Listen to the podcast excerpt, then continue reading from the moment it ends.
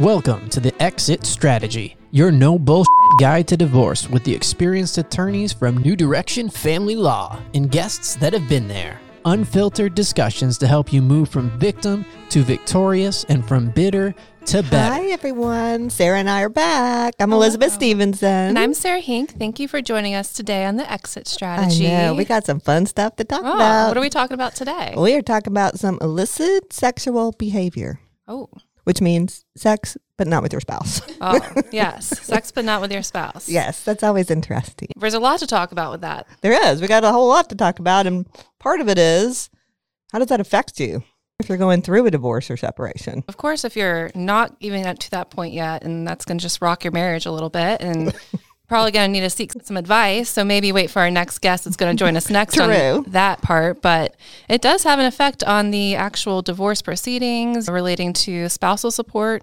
And sometimes it can be related to custody a little bit, but typically not the case. True. And a lot of times, I think we've mentioned this before. I always ask people why they are separating and what issues pop their heads up. And this isn't, it's not like 90% that this happened, No. but it's a fair amount, I, I think. And a lot of it, I have a lot more emotional sort of abuse, not abuse, emotional mm-hmm. sort of commitments and affairs that people, that's almost the same thing. And sometimes it's more insidious than if you had a sexual affair. And a lot of times there's mental health issues that will lead to an affair. So it's not like the affair just happened because they didn't like you anymore, they fell out of love, they met someone else. It's because maybe someone has a personality disorder and they're just that's their pattern of behavior. And I don't know how many times I get someone they're like, "Oh, it's his third marriage." I'm like, "Oh, okay. How did the others end?" Uh, the same way. Someone else. And they um, and I've had the the new wife was the what we call the paramour in in our lingo. Yes. It's, did not see that coming? So the paramour is the partner that the spouse had the affair with, so the one outside the marriage. Right. And statistics show that once a cheater, Always a cheater. always a cheater. and then the likelihood of the marriage succeeding goes down each marriage. And second marriages are always hard, but I always do try to tell people that it's not their fault their spouse went out and had sex with somebody. No, it's not. It's hard to realize that, especially in the moment, Mm-hmm. but eventually down the road you will see it. You'll do your own soul searching, get some mental health help out there and talk to friends and you'll see it eventually. A year later people have such a different perspective on their Right. relationships. And that didn't have anything to do with you, honey. It was all his issue. Right. know? And I always say, if you want out of a marriage, then get out of a marriage. If that's not what you want, well, Why don't they do I that? don't know why they don't do that. Who knows? I don't know. Maybe I- it's Some people are just, I think they can, they feel like they can get control over it. So they tell their wife or their husband, it's over, I'm ending the affair, it's fine. And then for some reason, they're still going to maintain that relationship mm-hmm. and feel like they can control it and live two separate lives. Or it was nice to have somebody, as I say, ask you to the front. It's nice if you're getting attention and that hasn't been happening at home because Sure. of issues of intimacy, of not communicating, and all of a sudden somebody pays attention to you. That's just human nature, Yeah. think. And you might try to explain that to the judge when they're asking you questions about your affair. And the judge probably isn't going to care why you did it, to be honest. Not at that point. No, and they're not. And when you tell people it's what's crazy to me is it's a crime in North Carolina. Right. It's a, it's So a you have to plead. The, you have to plead the fifth on yeah, that. specifically, it's fornication and adultery under the criminal statutes. That's crazy. What's the penalty if you? It's a class two misdemeanor. And get this, it doesn't just pertain to adultery. It is any adult not married to each other. So it would be girlfriend, boyfriend, Yeah. shall lewdly and lasciviously associate, bed, and cohabitate together. They're guilty of a class two misdemeanor. Wait, so, if you live together, you're guilty of a class two misdemeanor. Yeah. If you're li- I'm gonna plead the fifth on that one. I think you should. I'm I'm gonna do that because I'm not married. yeah, do that. And I advise my clients to, if there's a case Oh, where they're going to be deposed, I tell them, don't answer that. Plead the fifth. Fifth. I do that like when they, yeah, when you're answering a, a counter a claim that has it says you've done this and this. No, judges know, and they can infer from that that's what you did. But quite frankly, and we'll talk about alienation of affection and criminal conversation a little bit, but judges don't care anymore. They just don't. No. you know? And so, specifically, the alimony statute says that if there has been sex outside the marriage, and it, there's no defense to it or whatever, then it's going to be a shall uh, be awarded alimony. Right. So a lot of people have in their mind that means great. I am going to bank on this. He cheated. He's going to pay me ten thousand dollars a month. It's going to be awesome. But what happens is, what if your husband only makes two thousand a month? You're you're not gonna get ten thousand. you're not going to get that, and you might not even get hardly anything. There's cases where someone is awarded like a dollar.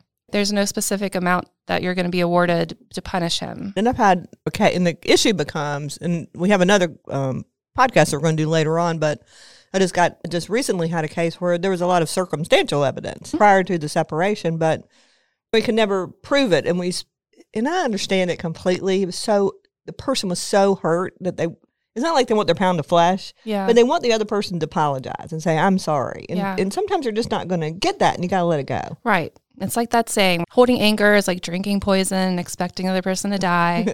That's kind of what it's like. I get it. I do we, too. we do like to collect some evidence of an affair. So what do we need to show to show that an affair happened? You have to show inclination and opportunity. right. So that means that maybe you have some evidence of hand holding or a letter, and then you all also have evidence of following them to a hotel. Right, or going to a dinner and coming out and having a little kiss on the Yeah. before they get in the car or something. Right. You don't have to catch them in bed having sex. You just have to show that they had the opportunity or that they are romantically involved in some way. And we'll have a private investigator on in an, another episode, so they can talk to incidents where they have caught them in bed. So they've gotten the real deal some- proof. really, I had one that he they were at a hotel and the PI dressed up as like the um, room service waiter. and- and, waited for them to come off the elevator. He's like, "I got room service for you," and then opened the door and one of the people like in the negligee. So he got a picture of that. You can that's inclination and Right. opportunity. And I don't know what it is, but there's like an uptick in sex in cars when there's an affair. So if you're going to have a PI, always just go follow the cars and you might get some. Yeah. People think you can't see it or something. I Yeah. don't. But you see. Yeah, you do.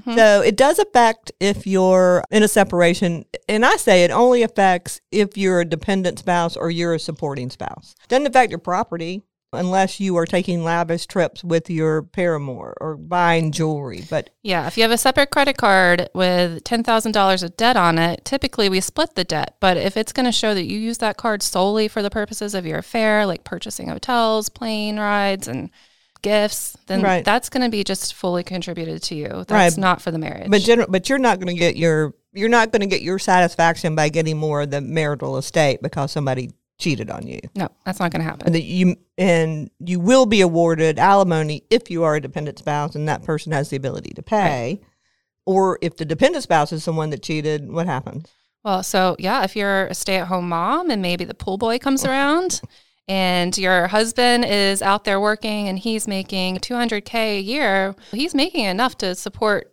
you if you separate and there's going to be a spousal support award. But if he can show that there was an affair, then you're not going to get anything. you're not get anything and i've had cases like that. That's the strongest It- use of it, really. I know. So you always, and we always say this: come see us before you do it. If you're thinking about separating or you're having an issue, just come talk to us because we will strongly suggest that you not do that. Mm. Just hold. It's a small blip in time. Hold off for six months. If this guy's going to stay around, he's going to stay around. The But pool don't- boy? Which well, one? some guy.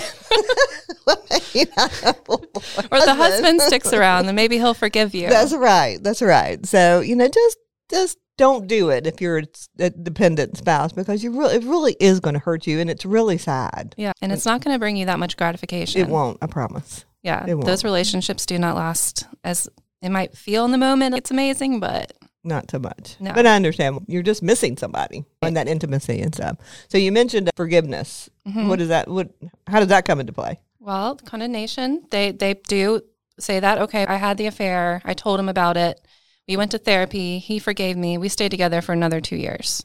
Everything seemed to be better after that. There was no issues, and then we separate after two years because I wanted to leave the marriage Right. for some other reason. Right. So if you can show that the other person forgave you, that you moved on, that you re- reestablished your relationship, your marriage, and you continued to hold yourself out to people as being married and happy, then that past affair really cannot be used. Yeah, you really wipe the slate. clean. You can't go have another affair. Yeah. But if you don't and you really um, try to work on your marriage, then it never happened. Yeah. And that does actually happen, a lot. Yeah. I, I think I see it more so when a man has an affair and the wife wants to keep the family together for the kids.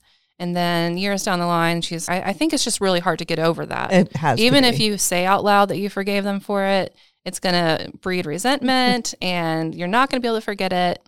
It's just going to be really hard to, to, to survive that. And our next guest will be able to talk to him on that subject. more. Right. And just personally, I don't think I could do that. But no. But that's it's me personally. But a lot of people do. But come see us. Don't do something Don't before you out. or see an, you know some attorney, but don't just hold on for a minute. And there's cases where someone found out about the affair and then they use that anger in the custody case where I want the children Mm-hmm. completely because I'm so mad at you. I'm going to be an awful co parent and you're not going to get to see the kids. I'm going to withhold them from you because I'm just so mad about what you did. That's not going to work out in your favor either. No, it's, it doesn't help your kids either. The affair doesn't really come into play in custody unless the kids are with you and it's three o'clock in the morning. You're out with your girlfriend, but other than that. Yeah. It doesn't have a nexus to your children. And it's hard. I understand you've been hurt so bad. And you want the other person to pay. And the only way sometimes to get back at them is to use your children because you know that's what's important to them. And that's just awful. It is awful. And so It does happen. don't do that because judges don't like that. They do not like that. They tell you to grow up. Time to move on That's from right. that relationship. That's right. And Focus they on the kids. And they don't mind sharing their opinion in the bench. So, So if there was an affair and obviously you're not happy about this paramour, what can you do to hurt the paramour or sue them? well, we're one of the few. What do we say? Do we say six? Six. Six states Six that still have what we call alienation of affection, which is you have to show that you had a loving and strong marriage, and this person came in and destroyed that relationship, and then you can sue them Mhm. for damages for destroying that relationship. But again, that's not always about sex. That's about I've had some that where mother-in-laws or employers came Right. in and destroyed that marriage, but that's a whole other subject. But people get great get big awards out They of that. They do. They But- do. So recently, it was two years ago in Durham, they had a judge award $8.8 million for one of these cases. So what do you think about that? If you read it, it's more legally into that because it wasn't a jury case. Um, the paramour, the defendant did not answer the complaint. And so there's some legal issues and procedure done. If someone sends you a complaint for alienation of affection and they're going to sue, you better go talk to an attorney. You might want to answer that. You might want to answer it. You can't just run away to Texas, which I'm pretty sure what this guy did, and then not participate. And then now they're trying to overdo it. It's like, sorry, you didn't respond to the complaint. So all the allegations were admitted, Admitted. summary judgment, and it sounded pretty bad. The 2.2 million of it were the compens- the Compensatory damages. damages, and then the other were the punitive damages. Determining the finances of how one household splits into two can be some of the most stressful issues of divorce. Will alimony or child support be paid? Who gets the house and cars? Who has to pay the credit card debt? Do I get to keep all my retirement? It is so important that you are represented by an experienced family law attorney that can answer these questions for you and help you develop a plan for moving forward. New Direction Family Law has over 30 years' experience protecting the rights of our clients when going through divorce. We aggressively advocate, support, and educate our clients to achieve the best possible outcomes. Schedule an initial consultation today. But people come to me all the time because they think that's going to make that's going to make them feel better. I want to alienate some affection. I want to do this, and I don't want to Mm-hmm. sue them. And a lot of times you just got to say, "Hold on, hold your horses." There's one they don't have no money. You're not going to get anything. Not going to get anything. You're going to spend a lot of money. You're going to spend a lot of money getting it, but you're not going to get anything. And the other issue is a lot of times it's a coworker, or- Yeah. or at least I've seen that a lot. And and you really don't want your supporting spouse to lose his job. Yeah, you're going to blow all that up. Not going to have a job. Not going to be able to pay you alimony or child support if he's having to do that. That's right. It can be a good negotiating tool, but I I don't take those. Have you I'll- done a I case? No, and I won't take a case. I'll draft a complaint. I'll do that because I just I feel like it makes people feel like chattel, Right. like you own another person, and they you're not an independent human being to make choices. It's a bad choice, I Yeah. think, but you get to make. So That's what it is. The basis of the law comes from like way back in the day, and only men could sue for it because Right. they looked at women as chattel, mm. as property. So if another man came and stole your wife, he needs to pay for her to you. Right. So that's where this law comes from. And that's why there's only six states left that haven't overturned it for being unconstitutional. So I don't really agree with it at all. I do counsel my clients, like I understand it. I'll send a letter. Um, Right. But let's be serious. It's expensive. There's going to be depositions that you're going to have to pay for, discovery, attorney's fees. It might go to a jury. That's a lot of work. You're going to pay an attorney a lot of money.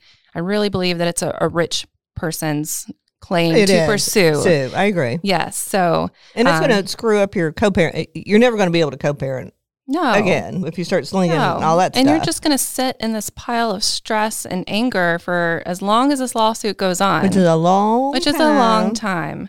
I always counsel them not to do it, but I ha- if someone, if one of my clients said, "I hear you, Sarah, I understand it. It's going to be expensive and it's stressful, and I still want to do it," I probably still do it, but I haven't done it yet. I have defended against them, Right. Oh yeah. so I've defended against lawsuits for that. I like being on the defendant side. I like going to court and trying to argue a constitutional defense to it that keeps getting rejected. But one day I might win one. I don't know. Maybe North Carolina will see the light. It's an interesting case law on it, It is. but it's just like I said, it's a rich person's claim to pursue. And in that case, the wife was extremely wealthy, going through the divorce, getting tons of money. She had nothing better to do but sit at her house and like mess everyone's life Right, life up that she thinks ruined hers. Right. I mean, the other avenue is that the paramour can become a great asset to you Right. because one, they don't want to be pulled into this stuff Mm-mm. and mess, and so they're saying to their to the boyfriend, to your ex, to say you need to settle this. You know? Yeah. And so it, it, can work in your favor without ha- without having to go to court. You can still get a good outcome without having to go to court. Put a waiver in a separation Mm-hmm. agreement that, you know, you're, I'm not going to sue her, but I want more of the house. That's right. So I want more money. So you How do- much is her relationship worth? Exactly. And how much is that waiver worth to you? Kind Right. of thing. And so there's the other one that's criminal conversation. Yes, that's just sex. That's just like, which I always think the, the title of it's funny because you ain't talking in bed, No, you're having you're sex in bed. And that's all you have to prove is that they had sex together. yeah. One person was married, your spouse, and Right. then they had sex with someone else while you were still married. That's, you know, you get a picture of that, that's a pretty slam dunk. Yeah. And you can pretty settle those pretty quickly. And they're, they're always filed just in conjunction with alienation Alienation affections claim.